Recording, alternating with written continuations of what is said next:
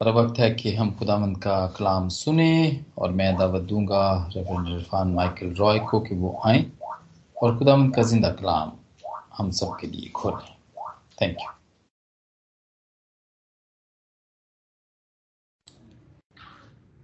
thank you very much Abdul भाई, हम खुदा के शुक्रगुजार हैं आज फिर। इस बख्शिश के लिए कि उसने हमें इकट्ठा किया ताकि हम उसके कलाम पर गौर कर सकें। पिछले हफ़्ते हमने तेरह आयात की तलावत की और हम इस टेक्स्ट को, इस हवाले को देख सके। और जब मैं इस बात के अगले हिस्से पर गौर कर रहा था तो मैंने ये रियलाइज़ किया कि ये आयात जो कि आज आपके सामने तलावत की गई हैं, ये एक ब्रिज का काम करती है इन दोनों हिस्सों में। एक लिंक का काम करती है इन दोनों हिस्सों में। इसलिए इन आयात पर गौर करना बहुत ज़रूरी है। ये आयात बताती हैं कि खुदा किस तरह से अपने लोगों की ज़िंदगी में काम करता है या अपने लोगों को किस तरह से बरकत बख्शता है या अपने लोगों के लिए क्या करने जा रहा है? और फिर आगे चौदहवीं आयत से हमें लोगों का रद्द अमल नज़र आता सो खुदा का अपने लोगों के लिए मंसूबा और फिर लोगों का रद्द अमल, इसको बेहतर तौर से समझने के लिए इन आयात को देखना नहायत ज़रूरी है। पिछले हफ़्ते हमने देखा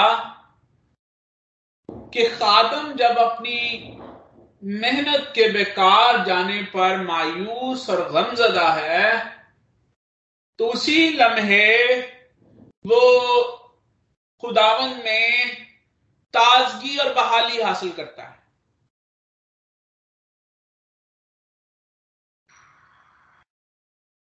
एंड और इसमें कोई हमें गैप नज़र नहीं आता, इसमें कोई खला या कोई वक्फा नज़र नहीं आता। बल्कि ये तासुर मिलता है कि मायूस होना और गमजदा होना, ये इंसानी ऐसा साथ है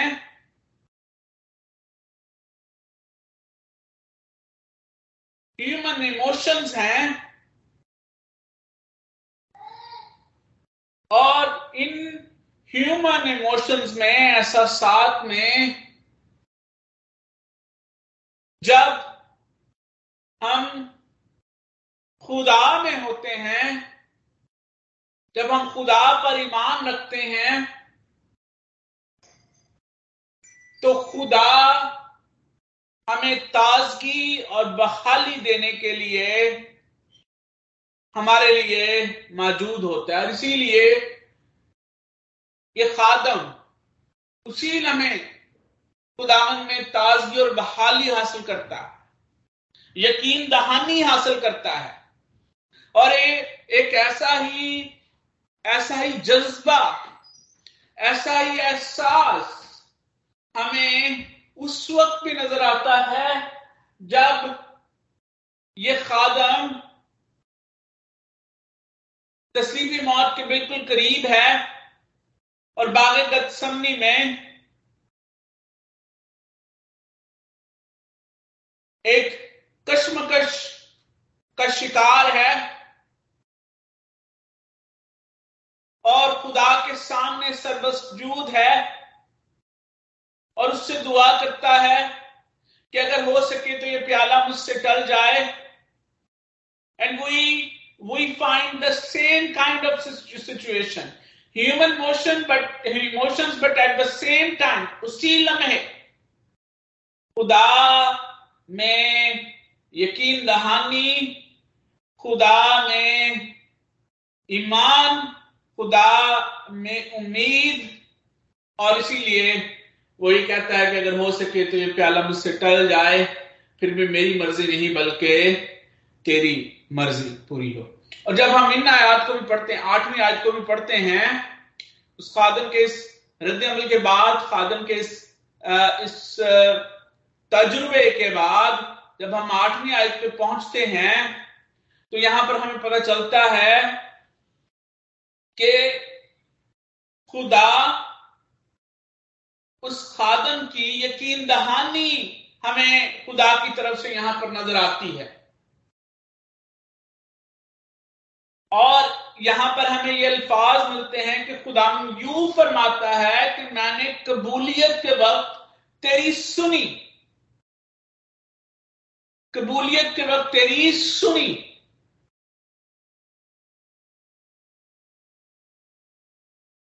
जब खादम इन इंसानी एहसास को महसूस करता है तो वो इन एहसास को खुदा के सामने लेकर आता है।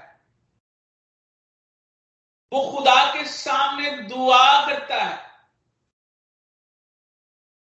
ये खादम मर्द दुआ है।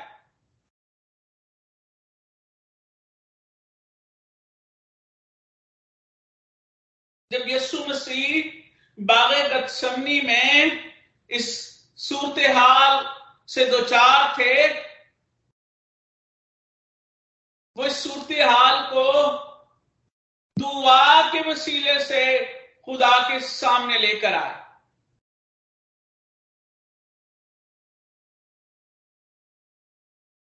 और खुदा इस दुआ का जवाब देते हुए अपने खादम की मदद, की यकीन दहानी अपने खादम को करवाता है। वो अपने खादम की दुआ को सुनता और जवाब देता है। जब हम दाऊद के मजामी को पढ़ते हैं खासतौर पर जब आप ज़रूर छे को पढ़ें तो वहाँ पर भी दाऊद ऐसी ही सूरत हाल का शिकार है। और फिर उसी लम्हे उसी लम्हे वो खुदावन की तारीफ़ और तमजीद करता है, क्योंकि उसका ये ईमान है, उसको ये यकीन दहानी हासिल है कि खुदा इस सूरत हाल पर कंट्रोल रखता है। और खुदा खुद इस सूरत हाल में उसकी मदद करेगा, उसकी मदद की यकीन दहानी उसको हमेशा हासिल है। और ये हमारे लिए नहायत ही हौसला अफजा बात है कि हम अपने एहसास को, अपनी कश्मकशों को, जो कि इंसानी तौर पर या रूहानी तौर पर जिनका हमें सामना है, हम खुदा के सामने ला सकते हैं और उससे यकीन दहानी और मदद हासिल कर सकते हैं। ना सिर्फ़ खुदा यहाँ पर अपने खादम की मदद और यकीन दहानी का वादा करता है, बल्कि वो किस तरह से अपने खादम की मदद करने वाला है, वो उन बातों को भी यहाँ पर हमारे सामने रखता है।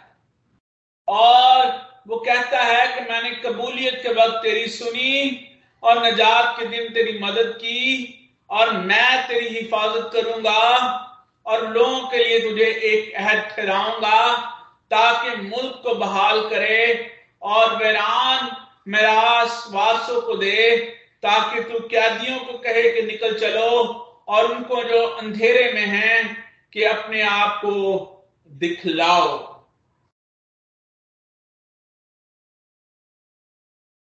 हिफाजत?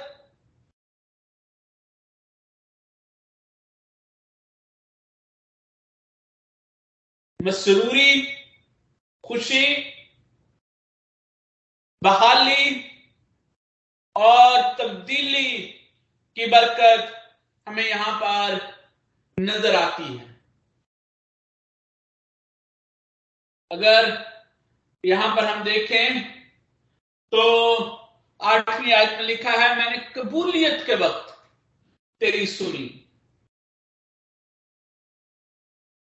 और अंग्रेज़ी ज़ुबान में लफ्ज इस्तेमाल हुआ है favour at the time of favour कबूलियत के लिए यहाँ पर अबरानी इस्म, नाउन, रासान इस्तेमाल हुआ है, जिसका जो वर्ब है, फेल है, वो रासे है। और ये इस्म और फेल ज़्यादातर उस वक्त इस्तेमाल होते हैं जब कोई चीज़ खुदा की मर्ज़ी से अलाका रखती हो। यानी यहाँ पर जब खुदा ये कहता है कि मैंने कबूलियत के वक्त तेरी सुनी, और यहाँ पर जो है वो रासन या रास्ते का इस्तेमाल है, और ये खुदा की मर्ज़ी से इलाका रखते हैं तो इसका मतलब ये है कि खुदा यहाँ पर ये कहता है कि इन माई डिलाइट अपनी मर्ज़ी के साथ अपनी मर्ज़ी में मैंने तेरी सुनी।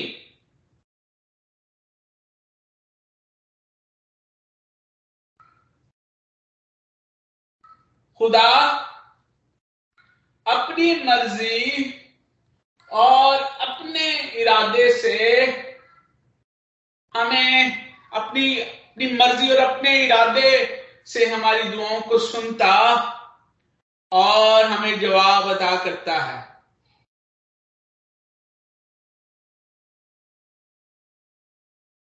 खुदा अपनी मर्ज़ी और अपने इरादे से अपने आप को, अपनी जात को, अपने कामों को अपने लोगों पर ज़ाहिर करता है।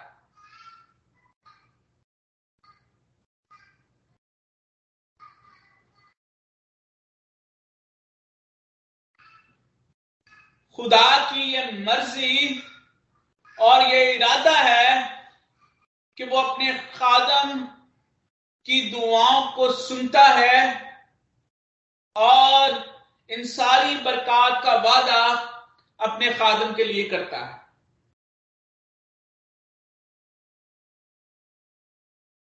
जब हम मर्ज़ी और इरादे की बात करते हैं तो फिर इसका मतलब यह है कि खुदा किसी, वो किसी प्रेशर के बायस नहीं, किसी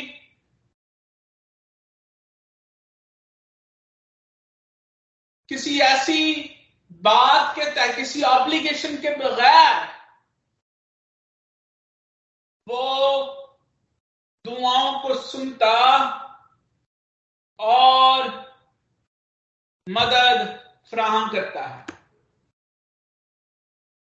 बहुत दफ़ा हम इस तासुर में रहते हैं कि शायद is obliged to listen our prayers is obliged कि वो हमारी मदद करे, वो हमें मुहैया करे।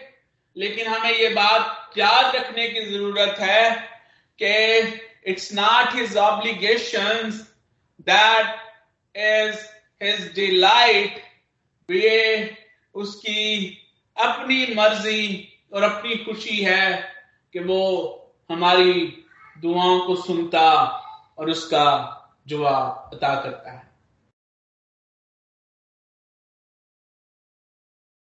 एक और चीज़ जिसका यहाँ पर ज़िक्र है, वो ये है कि खुदा यूँ फरमाता है कि मैंने कबूलियत के वक्त तेरी सुनी। इन माई डिलाइट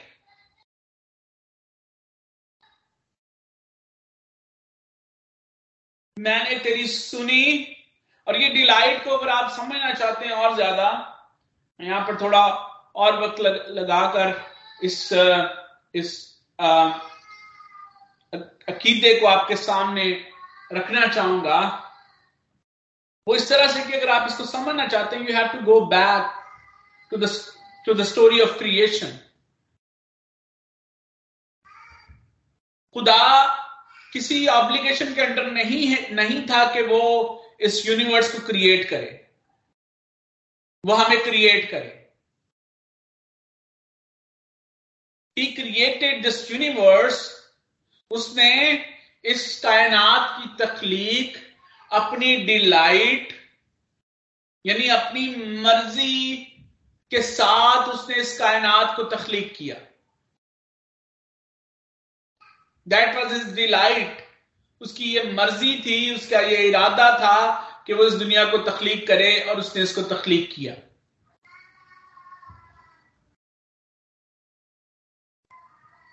बहुत दफ़ा ये सवाल सुनने को मिलता है कि क्यों खुदा ने इस कायनात को तखलीक किया? क्योंकि खुदा अपने अंदर अपनी जात में अपने कानून में ही इज़ परफेक्ट और वो उस परफेक्शन को अपनी जात के अंदर इंजॉय करता है। ही उस उसकी जात में ना किसी चीज़ की कमी है और ना ही आ, वो आ, किसी किस्म की कोई ऐसी आ, उसकी जात के अंदर कमी मौजूद नहीं है आ, जिसके जिस जिसके जिसके नतीजे में उसने इस कायनात को तकलीफ़ किया। हर जो खुदा का खासा है वो कामलियत के साथ खुदा की जात में उसके कानून में मौजूद है। एंड वो इटर्निटी से उसको एंजॉय करता है। दैट वॉज़ हिज डिलाइट कि वो इस कायनात के वसीले से अपने आप को, अपने जलाल को ज़ाहिर करे। और उसने ऐसा किया। और जब हम यहाँ पर इसको देखते हैं, मैंने कबूलियत के वक्त तेरी सुनी तो उसका सेम यही यहाँ पर जो है वो आइडिया है, ख्याल है कि खुदा ने अपनी मर्ज़ी अपने इरादे के साथ उसकी दुआ को, अपनी डिलाइट, अपनी खुशी में उसकी दुआ को सुनता है और उसको जवाब अदा करता है, उसकी मदद करता है। और जवाब क्या है? निजात के दिन तेरी मदद। निजात का दिन एक ऐसा दिन है जिसको निजात के लिए मार्क कर दिया गया है।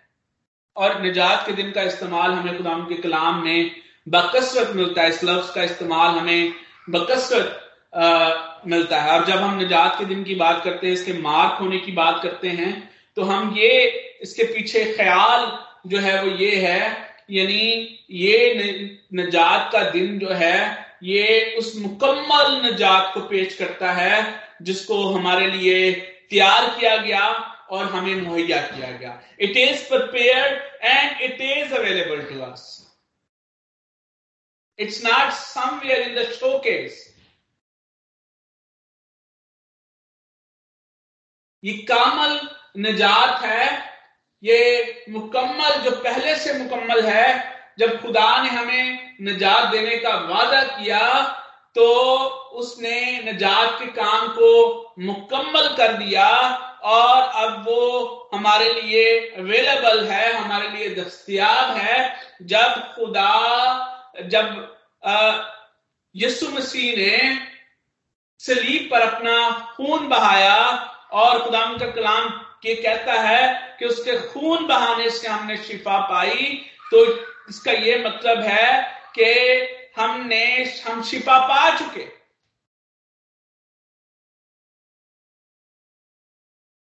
जब उसने सलीब पर हमें जान कुर्बान करके हमारे लिए ज़िंदगी का बंदोबस्त किया तो इसका मतलब है कि हम ज़िंदगी पा चुके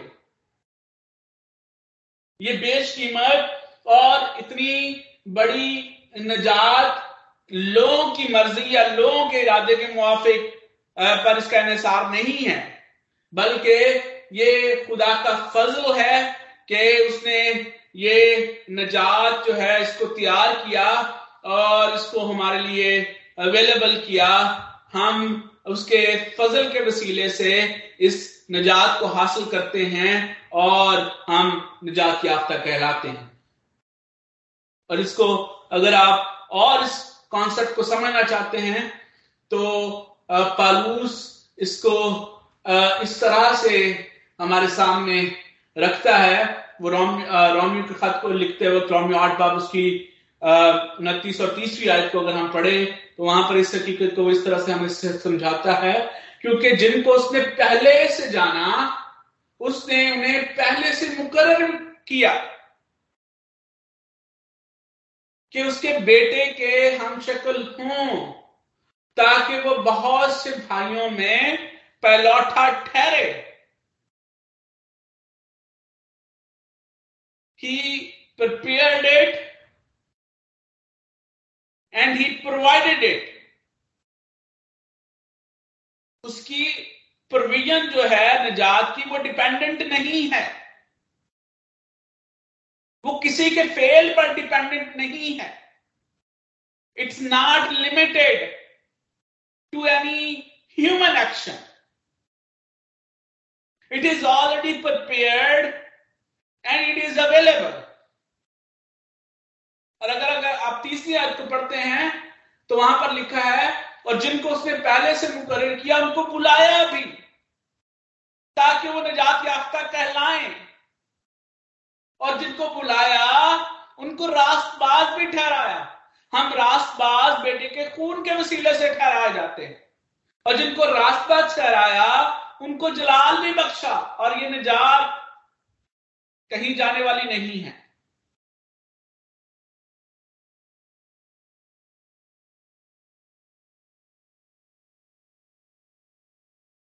ओनली थिंग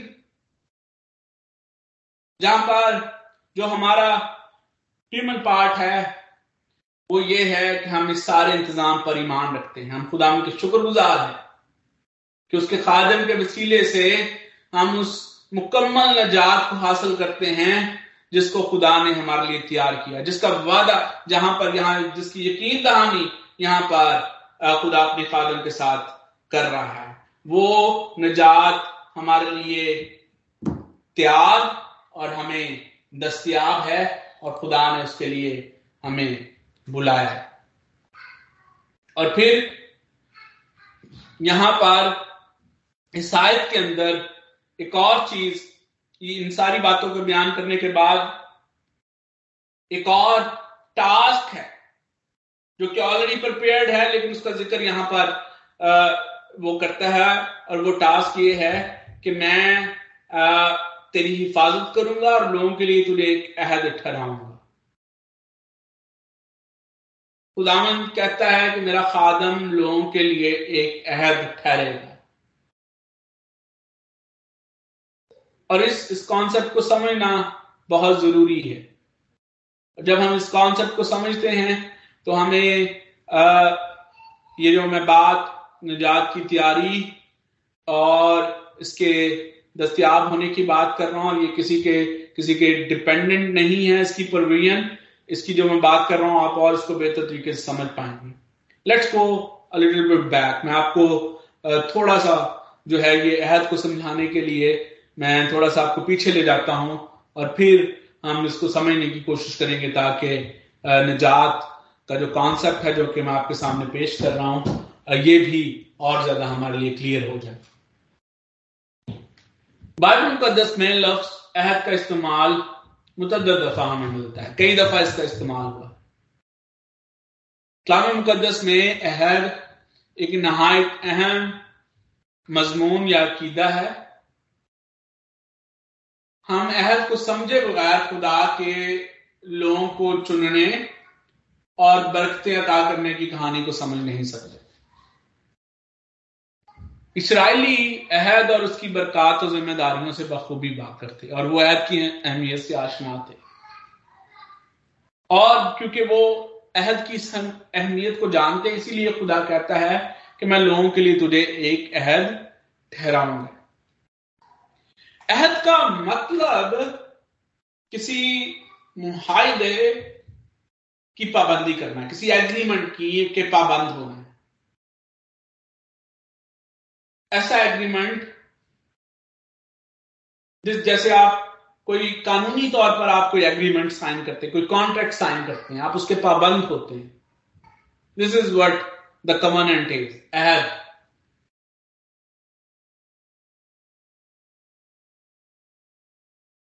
मतलब एक ऐसा मुआदा या एक ऐसा एग्रीमेंट है जो कानूनी तौर पर बमोहर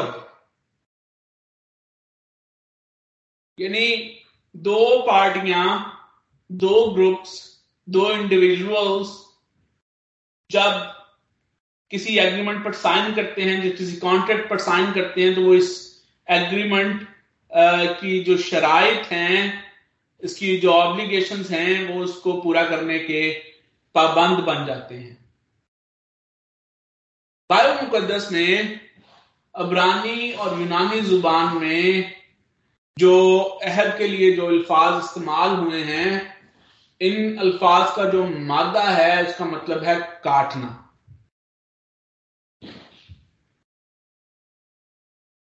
यानी जब बाइबल मुकदस पुराने जमाने में दो शखास के दरमियान अहद बांधा जाता तो एक्चुअली अगर उसको रियल तरीके में देखा जाए, अगर उसकी असल को देखा जाए तो ये वो इस तरह से कॉन्सेप्ट बनेगा, अहद का काटा जाना। और इसमें हमेशा काटा जाना इसलिए भी कहते हैं कि it is always sealed by the blood Bible मुकदस में हमें जितने भी अहयूद का ज़िक्र मिलता है, वहाँ पर जो हमें ब्लड काटा जाना ब्लड का जो है वो ज़िक्र मिलता है। आप ये कहिए कि वो ब्लड जो है वो उस मुआदे की, उस एग्रीमेंट की, उस सेहत की जो इसको सील या मोहर माना जाता है। पुराने जमाने में अक्सर दो तरह से अहद बांधे जाते थे। अगर आपने, आपको पुराने जमाने पर जो की बेस्ड जो मूवीज़ हैं अगर आपको वो देखने का इतफाक भी हो और ये वैसे भी आप इस हकीकत से वाकिफ होंगे कि दो तरह से अहद जो है वो बांधे जाते या काटे जाते थे। दो इश्कास दरमियान जब कोई अहद कोई मुहादा कोई एग्रीमेंट होता तो अक्सर वो दो इश्कास अपने हाथों को आ, किसी तेजदार आले की वजह से के बदौलत चाकू के बदौलत जख्मी करते। और फिर वो जो जख्मी हाथ हैं, जिन हाथों से खून बह रहा होता, वो वो हाथ आपस में मिलाए जाते, जो कि इस बात की लामत समझा जाता कि ये बात जो कि हम कर रहे हैं, ये एग्रीमेंट जो कि हम बना रहे हैं, ये मुआदा जो कि हमारे दरमियान में है ये जो है it is sealed by blood और दूसरा तरीका वो तरीका है जिसका ज़िक्र हमें पैदाइश पंद्रह बाब में मिलता है कि जानवरों के दरमियान से काटा जाता और उनको दो इतराफ में रखा जाता और अहद बांधने वाले जिन दो पार्टीज़ के दरमियान, दो खास के दरमियान अहद बांधा जाता, वो उन कटे हुए जानवरों के दरमियान में से गुजरते, जिससे ये मुराद ली जाती कि अगर हम में से कोई भी इस अहद को तोड़ता है तो खुदा उसके साथ यही सलूक करे या इनके साथ ऐसा ही सलूक हो जो इन जानवरों के साथ हुआ। पुराने अहदनामा में हमें मुख्तलिफ़ अयूद का ज़िक्र मिलता है। और राइट फ्रॉम द बिगिनिंग आगाज़ से ही हमें खुदा लोगों के साथ अहद बांधता हुआ नज़र आता है। खुदा ने आदम के साथ अहद बांधा। आदम और हवा के साथ खुदा का अहद। अगर आप पैदाइश तीन बाब पढ़ें। तो वहाँ पर खुदा आदम के गुनाह, आदम और हवा के गुनाह में गिरने के बाद जो है, वो एक अहद उनके दरमियान जो है, वो बांधा जाता है। फिर हमें नू के साथ खुदा का अहद नज़र आता है। फिर हमें इब्राहिम के साथ खुदा का अहद, मूसा के साथ खुदा का अहद, दाऊद के साथ खुदा का अहद। और फिर यहाँ पर हम देखते हैं कि यसु मसीह, जो कि खुद एक अहद है। नए अहदनामा में हमें जो है, नया अहद जो कि हमें नज़र आता है। अहद की एक और जो है, वो अब कह लें कि एक एक और बात जो इसमें शामिल है, वो ये है कि अहद हमेशा दो बराबर ग्रुप्स के दरमियान, दो बराबर पार्टीज़ के दरमियान बांधा जाता है। लेकिन जब खुदा और इंसान के दरमियान हम अहद की बात करते हैं तो हम देखते हैं कि खुदा और इंसान के दरमियान अहद नहीं बांधा जा सकता। क्योंकि ये दोनों पार्टीज़ आपस में बराबर नहीं है। खुदा, जो कि कादर मुतलिक है, जो अपनी जात में परफेक्ट है, और उसके मुकाबले में इंसान जो कि कमज़ोर और फितरतन जो है वो अपने अंदर गुना रखता है। और यहाँ पर, क्योंकि अब जब दो पार्टीज़ के दरमियान ये दोनों पार्टीज़ आपस में बराबर नहीं है, लेकिन फिर भी खुदा इंसान की तरफ़ माइल होता है मबजूल होता है और इंसान के साथ अहद बांधता है।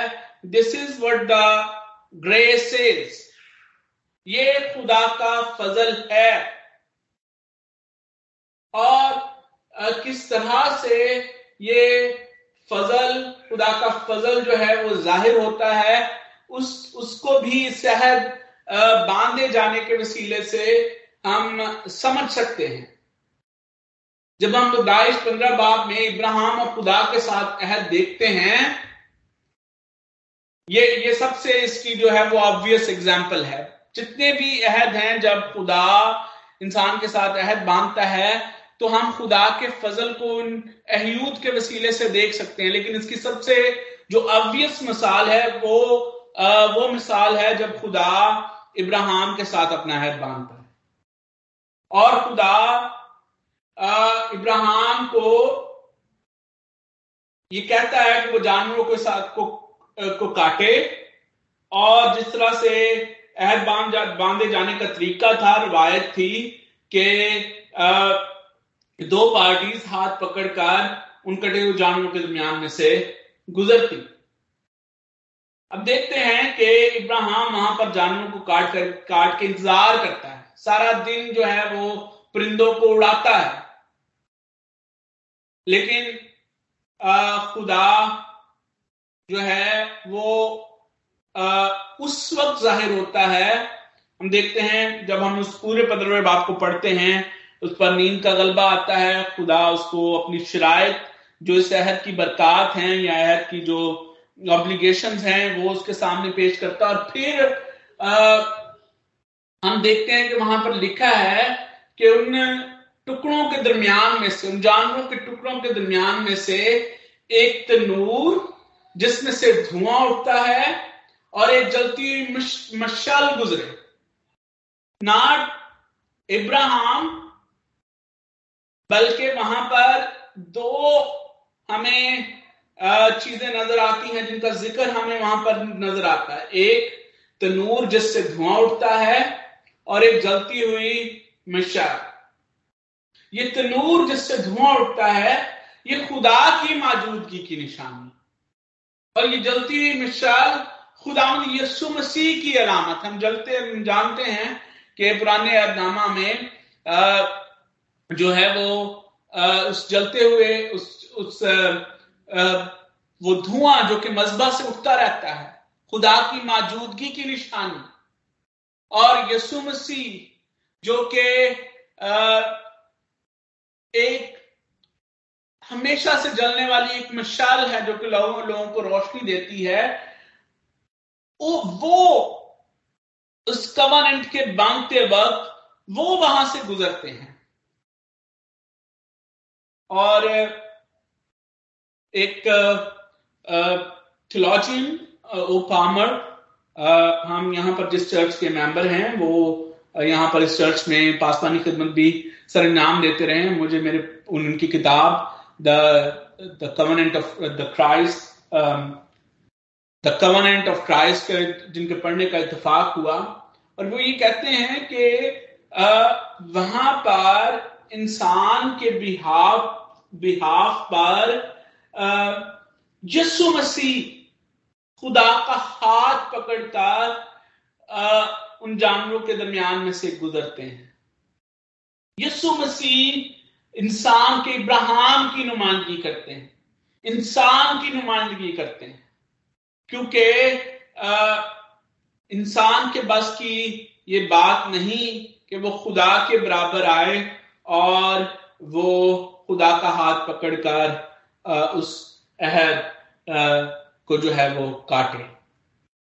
और ये वो फजल है जो कि हमें हर वक्त, हर जगह पर नज़र आता है। यसु मसीह हर जगह हमारे बिहाफ पर खड़ा होता है that's what the the grace is जहाँ जहाँ हम पूरे नहीं पड़ते, जहाँ जहाँ हमारी कमज़ोरी की वजह से हम नाकाफी होते हैं। खुदा यसु मसीह वहाँ वहाँ हमारे लिए खड़ा होता है। वो खुदा के गजब के सामने हमारे लिए खड़ा होता है। वो खुदा के कहर के सामने हमारे लिए खड़ा होता है।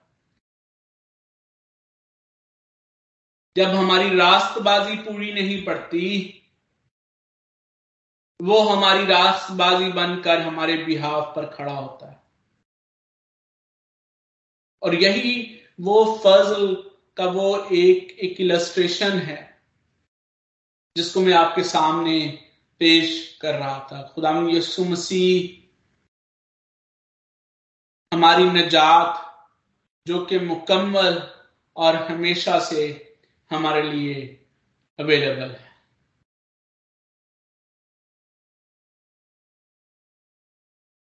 खुदाम यसु मसीह, वो खादम जिसका ज़िक्र इन आयात में हमारे लिए मौजूद है, वो हर उस जगह पर जहाँ पर हम पूरे नहीं पढ़ते वो हमारे लिए मौजूद होता है। और फिर वो उन सारी बरकत को जिनका ज़िक्र हमें यहाँ पर मौजूद है, उस फजल के वसीले से, जो यसु मसीह के वसीले से हमें मिलता है, क्योंकि वो हर जगह पर हमारे लिए खड़ा है। उसके वसीले से हमें ये तमाम बरकत हासिल होती है। वक्त की कमी की वजह से हम इस आठवीं आयत की सिर्फ़ दो दो बातों पर गौर कर सके हैं। खुदा ने अगर मौका दिया तो मैं ये चाहूँगा कि हम इस इस सफ़र को कंटिन्यू रखें ताकि हम इन अकायद को इन बातों को जिनका इस्तेमाल यहाँ पर हमारे लिए बेहद ज़रूरी है हम इनको इन पर गौर कर सकें। हम हम खुदा के शुक्र गुजार हो सके उसकी प्रस्तुत उसकी उसकी तारीफ़ और बेहतर अंदाज से कर सकें जब हम इन तमाम बातों को बखूबी समझते हैं जब हम उस फजल को आ, समझते हैं जो कि हम पर हुआ है। कि खुदा किस तौर से हमारे लिए हर चीज़ का इंतज़ाम करता है, हर चीज़ का बंदोबस्त करता है। और यसु मसीह बतौर खादम इस सारी खदमात को हमारे लिए हर जगह पर खड़ा होता है। खुदा और इंसान के दरमियान जो भी बात आती है, खुदा यसु मसीह वहाँ पर हमारे लिए खड़ा होता है। यही खुदा का फजल है। खुदा के शुक्रगुजार हो उसकी बेहद तारीफ़ करें कि वो अपने फजल को हम पर बनाए रखता है। और वो अपने बेटे के वसीले से हमेशा हर जगह हम पर अपने फजल को नाजल करता है। खुदा इस कलाम के वसीले से आपको खुश के साथ बरकर बख्शे। हम आमीन आमीन आमीन। Thank you very much reverend Irfan Michael Roy for the blessed message thank you very much